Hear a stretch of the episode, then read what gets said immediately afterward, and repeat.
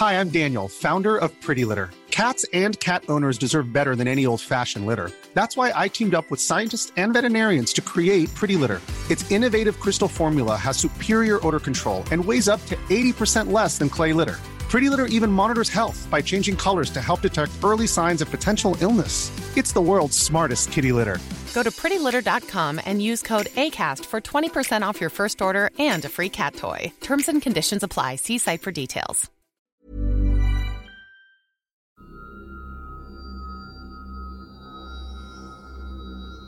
Rebulto ni Santo Niño.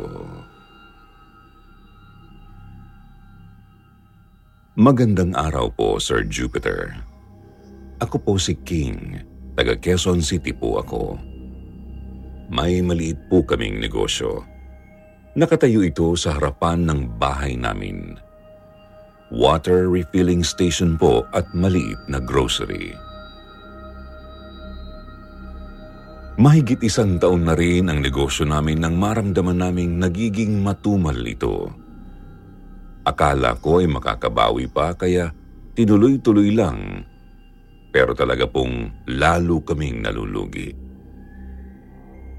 Doon ko ibinuhos ang oras ko sa pag-asang mapapalago ito. Pero ang hirap dahil doon din namin kinukuha ang mga gastusin.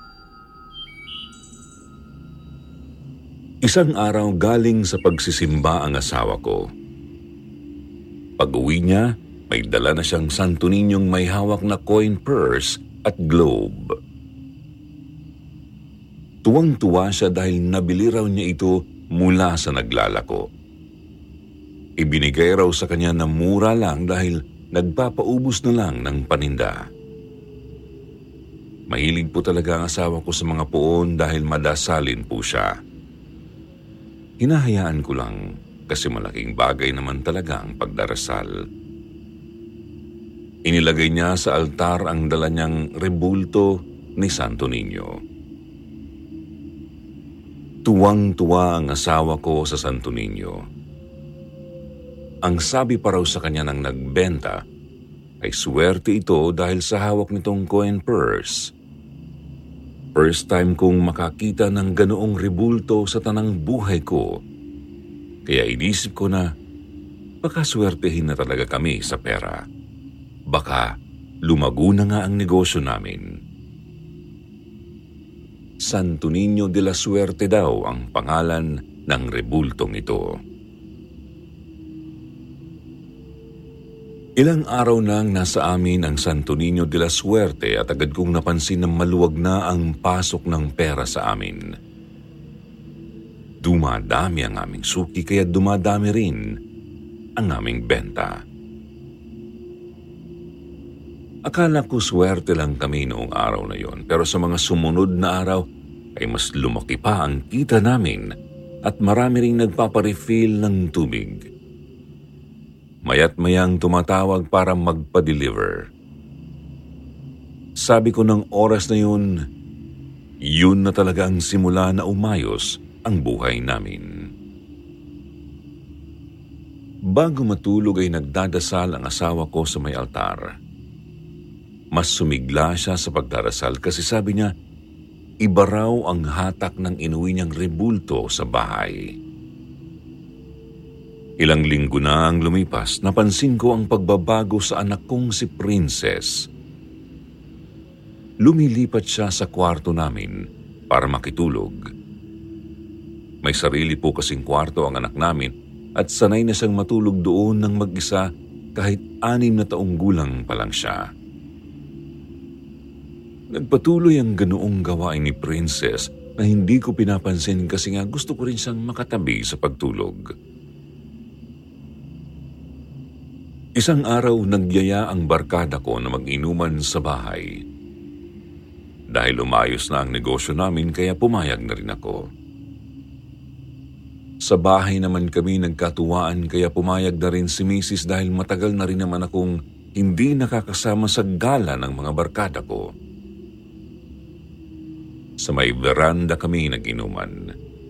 Hindi ko napansin na natatanaw pala mula doon ang altar namin sa loob ng sala kung saan ay naroon ang rebulto ni Santo Niño de la Suerte.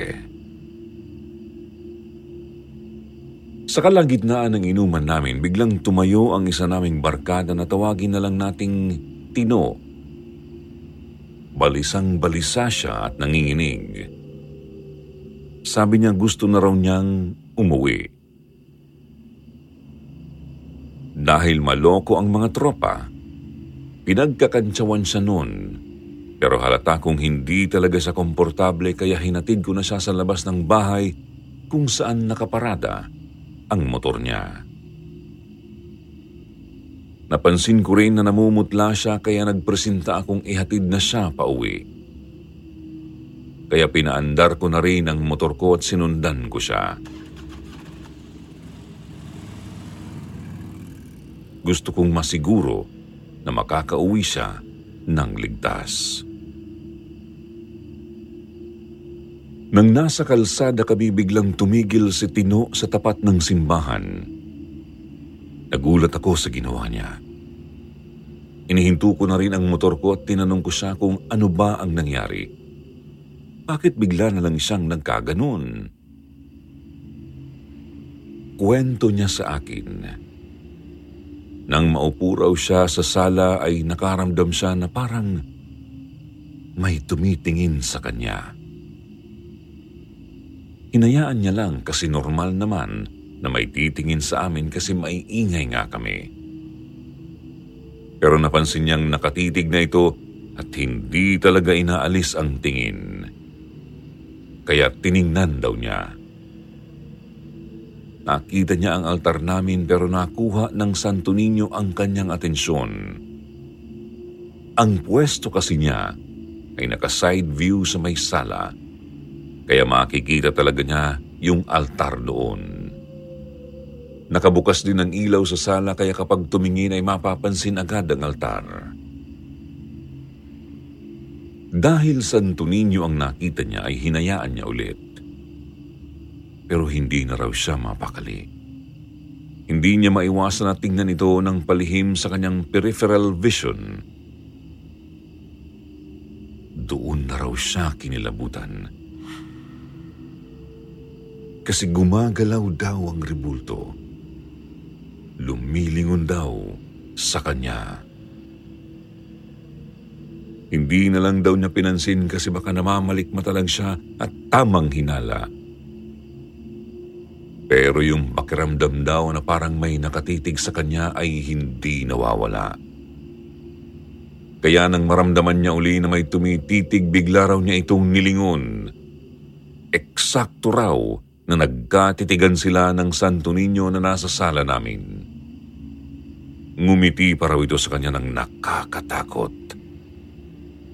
Doon na raw siya talagang kinilabutan at gusto nang umalis. Hindi ko alam kung paano ko siya pakakalmahin kasi talagang nanginginig siya habang nagkikwento sa akin. Ilang minuto rin kaming nasa harap ng simbahan bago siya nagpaalam sa akin na kaya na niyang umuwi ng mag-isa. Magte-text na lang daw siya kapag nakauwi para makampante ako. Nakita ko rin naman na maayos na ang kulay ng mukha niya, hindi na siya namumutla kaya pinayagan ko na rin siya. Inihatid ko pa siya ng tanaw pagkatapos ay umuwi na rin ako dahil may mga naiwan pa akong bisita. Pagka-uwi ko ay isa-isa na rin nagpaalam na umuwi ang iba kong tropa. Wala naman akong nakitang hindi ayos sa kanila, kaya hindi ko na sila inihatid. Habang nagliligpit kami ng asawa ko sa mga kalat, pasulyap-sulyap ako sa ribulto ni Santo Niño. Iniisip ko kung totoo ba yung sinabi ni Tino. Pero wala naman akong nakita. Maliban nga sa ngiti nitong para sa akin ay nakakatakot nga lalo kapag tinitigan. Pero pinilit kong hindi na yun isipin kasi naisip kong umayos ang pasok ng pera sa amin mula nang dumating sa bahay ang rebultong iyon. Gaya ng nagdaang gabi, Pumasok na naman si Princess sa kwarto namin. Sumiksik siya sa tabi ko. Nakasanayan ko na nga na sa kwarto na namin siya natutulog. Kinabukasan, isang masamang balita ang bumulabog sa amin. Nadisgrasya si Tino nung umuwi siya pagkatapos naming maghiwalay sa simbahan. Nakalimutan ko na rin siyang kamustahin nung gabi dahil antok na ako sa tama ng alak. Para akong binuhusan ng nagyeyelong tubig. Yung nerbiyos at kilabot ko ay agad na umakyat sa batok ko. Kailangan pa akong i-blood pressure ni Mrs. kasi bigla akong nahilo talaga. Umalo sa 170 over 120 ang dugo ko dahil sa balitang yun. Pinagpahinga ako ng asawa ko nung araw na yon at siya na raw ang bahala sa refilling store. Kaya nasa kwarto lang ako buong maghapon. Pero napansin ko na mayat mayang dumadaan ang anak ko sa may pintuan namin. Kaya nung dumaan pa siya ulit ay tinawag ko na pero mukhang hindi niya ako narinig. Nagtuloy-tuloy lang siya sa direksyon ng silid niya.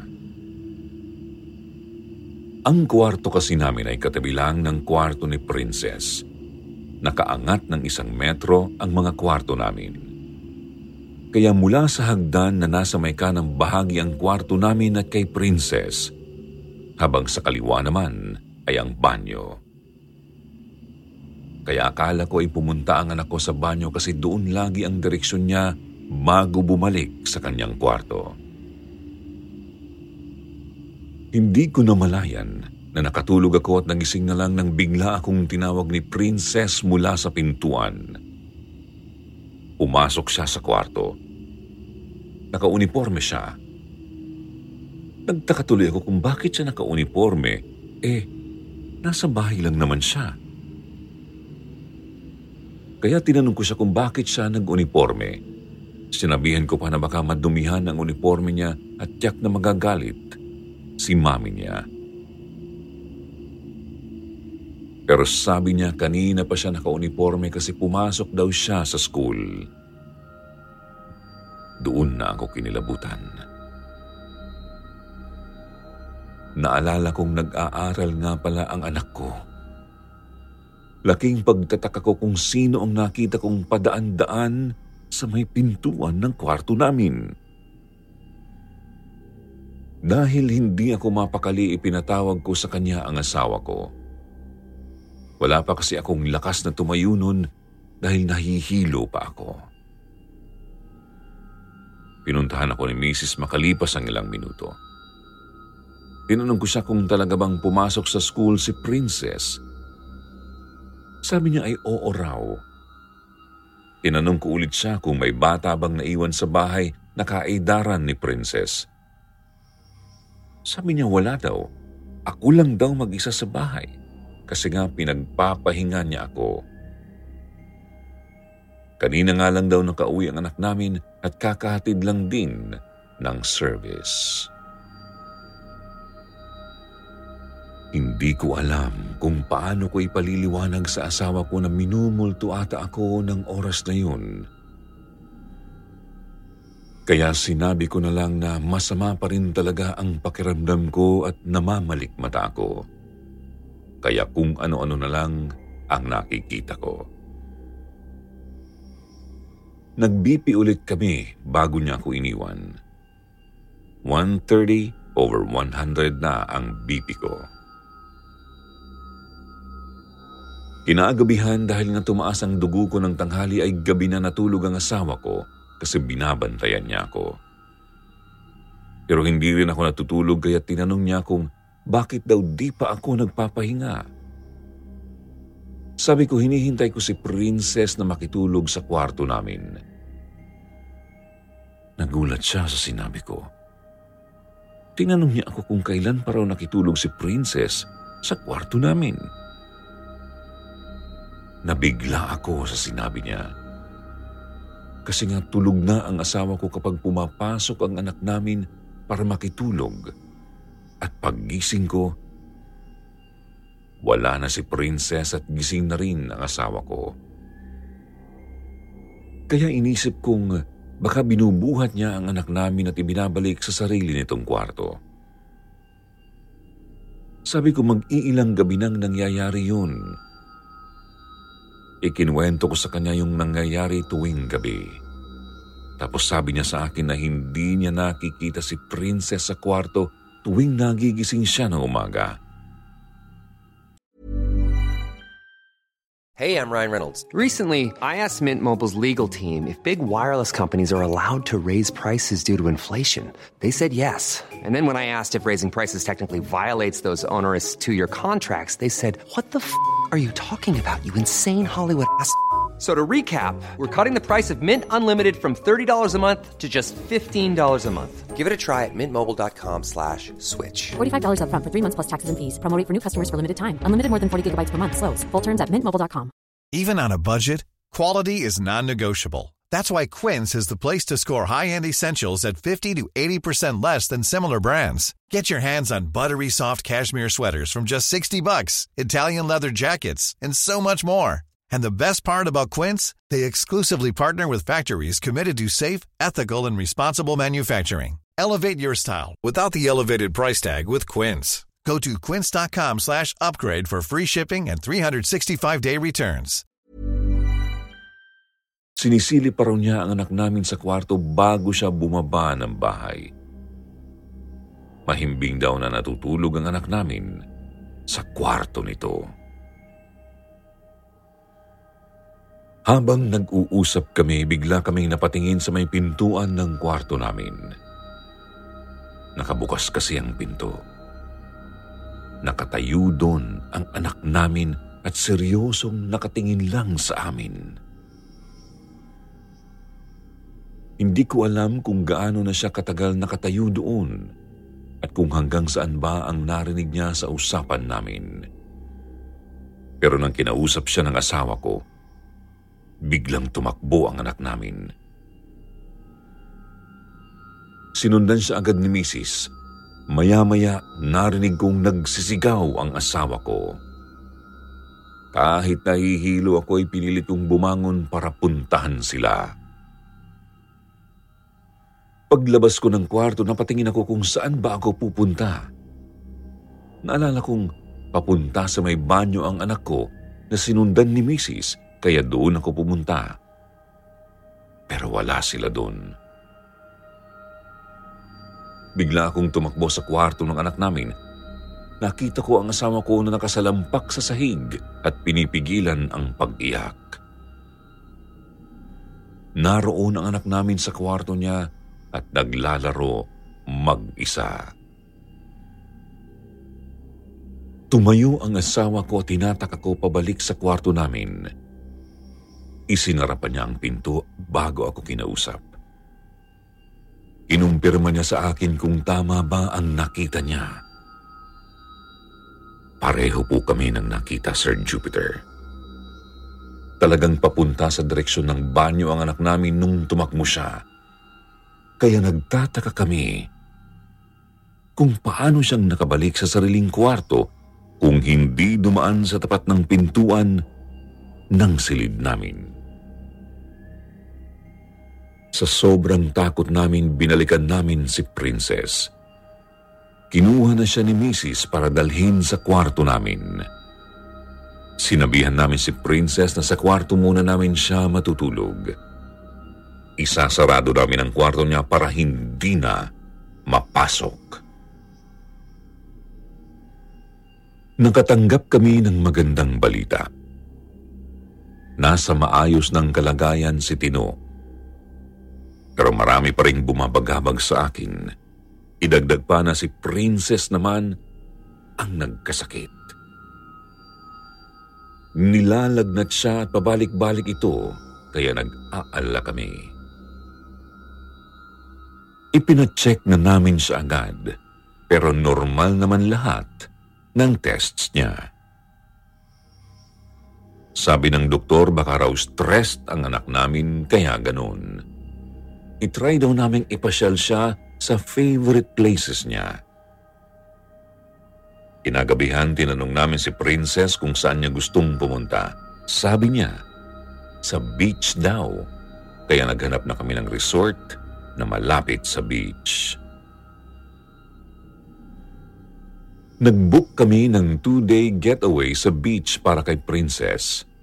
Nagsara kami ng store at isinama na rin ang mga trabahador namin sa getaway. Ibinili na lang namin sa kapitbahay namin na tingnan-tingnan na lang ang bahay namin habang wala kami. Tama nga ang doktor na na-stress ang anak namin dahil pagkadating namin sa beach, ay gumaling na siya. Nag-enjoy talaga siya. Pero ang masasayang pangyayari ay napalitan ulit ng takot nang makauwi na kami.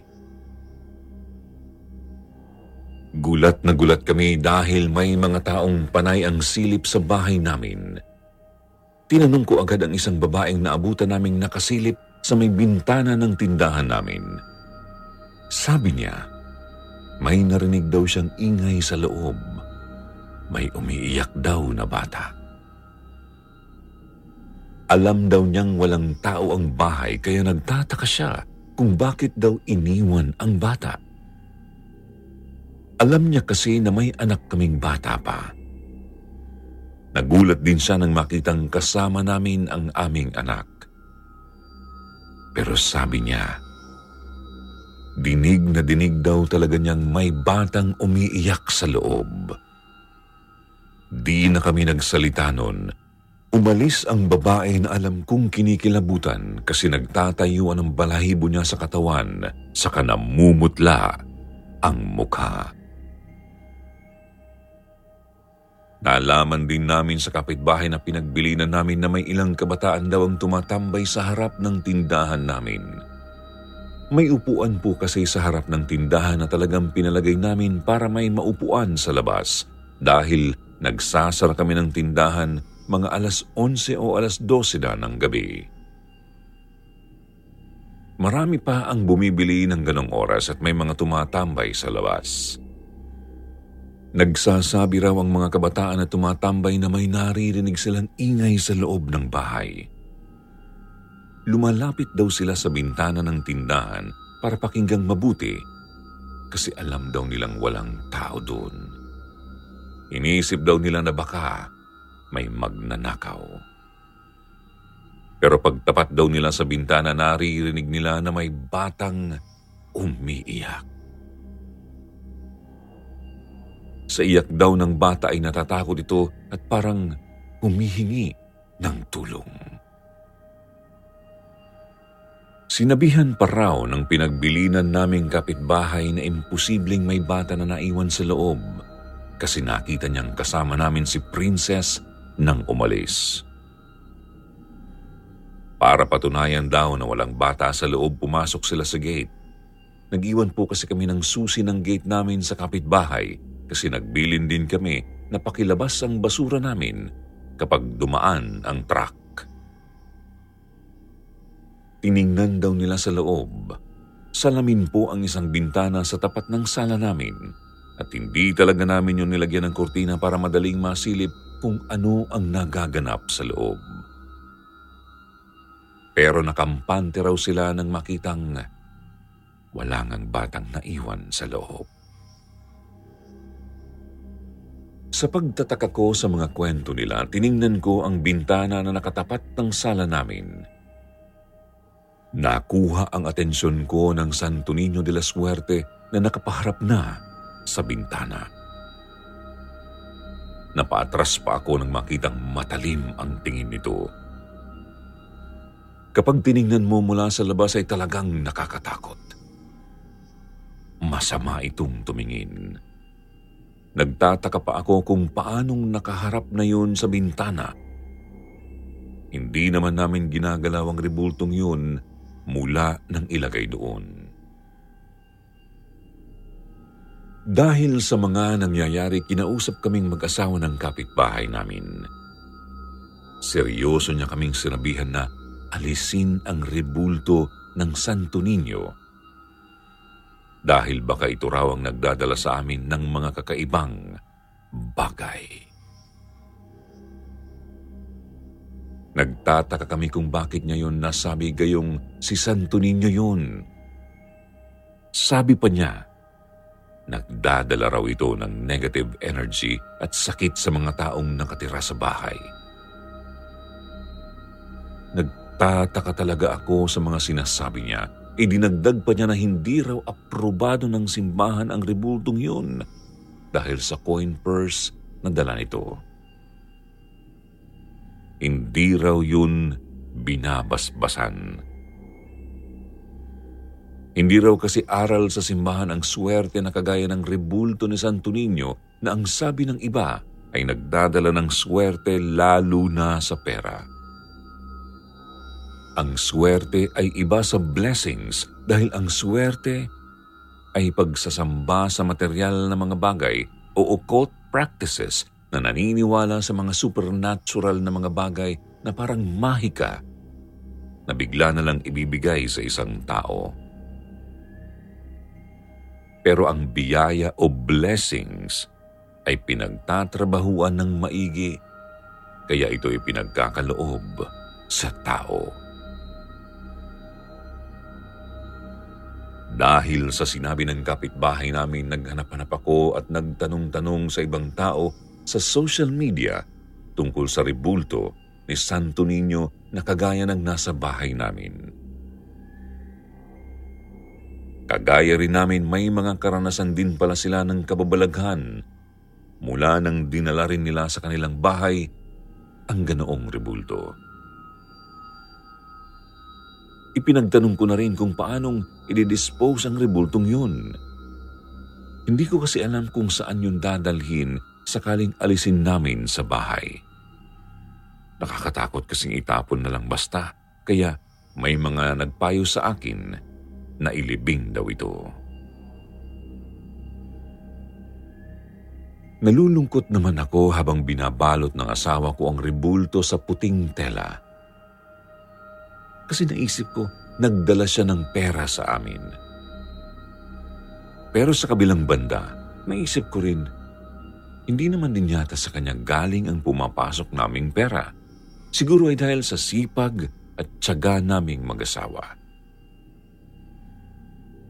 Nabulag lang din ata kami sa sinabi ng nagbenta sa asawa ko na swerte ang ribulto at nagpapasok ng pera dahil sa swerte nitong coin purse na hawak na lagi raw kasing may basbas ng rebultong yun.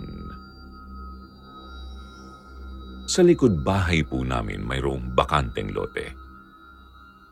Doon namin inilibing ang rebulto. Mula po nang alisin na namin ang Santo Niño sa bahay, hindi na namin naranasan ng doppelganger ni Princess. Wala na rin akong nakikitang nakakatakot tumingin kapag dumadaan ako sa aming altar. Ang negosyo namin wala naman pong nagbago. Ganoon pa rin ang pasok ng pera sa amin. Nakakwentuhan ko ang kaibigan kong si Tino. Sabi niya kaya siya na disgrasya ay may bata raw siyang iniwasan kaya siya napunta sa kabilang lane at nabangga ng van. Hindi naman daw siya mabilis magpatakbo pero sa gulat niya sa sumulpot na bata sa daan, kaya imbis na preno ay napihit niya ang throttle ng motor. Hindi raw multo yung bata. Totoong bata raw na biglang tumawid. Mula po noon, hindi na kami naniwalang mag-asawa sa swerte ng kung anumang bagay. Ang biyaya po talaga ay nakukuha mula sa sipag at tiyaga. Reward po ito mula sa kabutihan din ng kalooban. Kaya hindi na kami nakakalimot na magsimba, magdasal, at ibalik lahat sa Diyos ang kabutihan niya sa aming buhay. Hanggang dito na lamang po ang aming kwento. Marami pong salamat sa inyong pakikinig. At ngayon, eto na po ang ating shoutout portion. Shoutout kay Charlenen Warisa, Fan ACC, Tessa Aguilar, Michael Segundo, Crias Ryzen Mateo, Shasha Sudario, Differ, Annabel Schwartz, Tess Watanabe, Rogelio Parayaw, Stephanie Delamide. Basahin naman natin ang ilan sa magandang comment mula kina Differ at Charlenen Warisa. Sabi ni Differ o Differ, inaabangan ko po ito tuwing umaga dito sa Canada. Kasama ko po kayong maghapon sa aking trabaho. Para lang akong nasa Pinas. Nakakawala ng homesick. Pa-shoutout na din po sa kanyang mga kamag-anak daw sa Malolos at sa kanyang pamilya sa Alberta, Canada. Mabuhay po ang sityo Bangungot. Sabi naman ni Charlene, may bagong upload na naman. Pa-shoutout po. Lagi po akong nakikinig sa mga kwento nyo. Ang ganda po sobra. May napupulot din na lesson sa mga bawat kwento. OFW here from Kuwait. Thank you po. Thank you din, Charlene. Sa mga hindi nabanggit, sa susunod na lang po ha, huwag niyo pong kalimutang mag-reply sa ating shoutout box na nasa comment section para ma-shoutout ang inyong mga pangalan. Muli po mula sa bumubuo ng Sityo Bangungot, ito ang inyong lingkod, Jupiter, nagpapasalamat.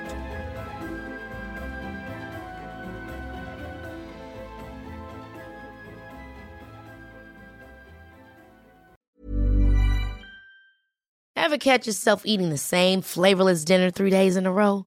Dreaming of something better? Well, HelloFresh is your guilt-free dream come true, baby. It's me, Kiki Palmer. Let's wake up those taste buds with hot, juicy pecan-crusted chicken or garlic butter shrimp scampi. Mm. Hello Fresh. Stop dreaming of all the delicious possibilities and dig in at HelloFresh.com. Let's get this dinner party started.